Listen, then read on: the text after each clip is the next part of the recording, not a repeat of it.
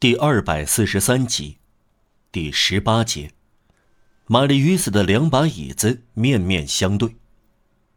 突然，远处令人惆怅的大钟颤声震动了玻璃。圣美达尔教堂敲响了六点钟。荣德雷特每一下都用点头来计数。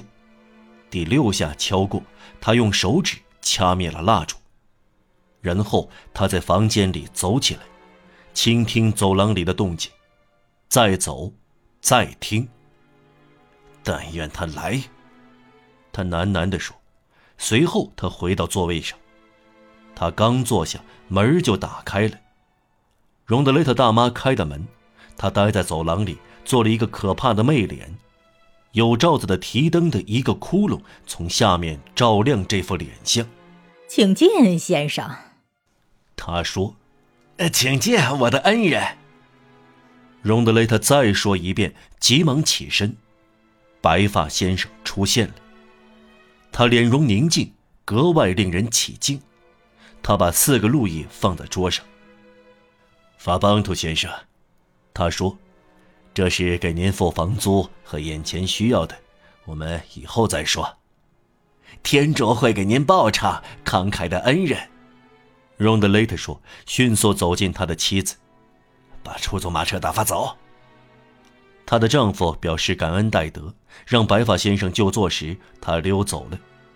一会儿他就回来，悄声在丈夫耳畔说：“办妥了。”从早上起落个不停的雪，积得很厚，根本听不到马车到达的声响，也听不到开走的声音。白发先生坐下了。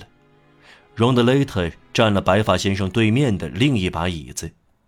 现在，为了让读者对即将发生的一幕有个概念，可以设想，在冰冷彻骨的夜晚，老年妇救院僻静无人，盖满了雪，在月光下，白的像无边的湿布，路灯星星点点，染红了阴惨惨的街道和长长的排列成行的黝黑榆树。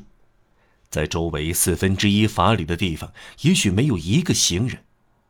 格尔伯破屋岑寂无声，笼罩在恐怖和黑暗中。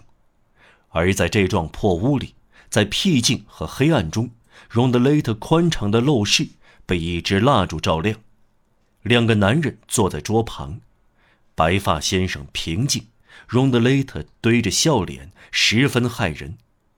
荣德雷特的女人，这头母狼待在一个角落里。玛丽·斯站在隔墙后，隐而不见，不露过一句话，不放过一个动作，眼睛窥视着，手里握着手枪。玛丽·斯只感到害怪，但毫不畏惧。他握紧手枪柄，感到很安心。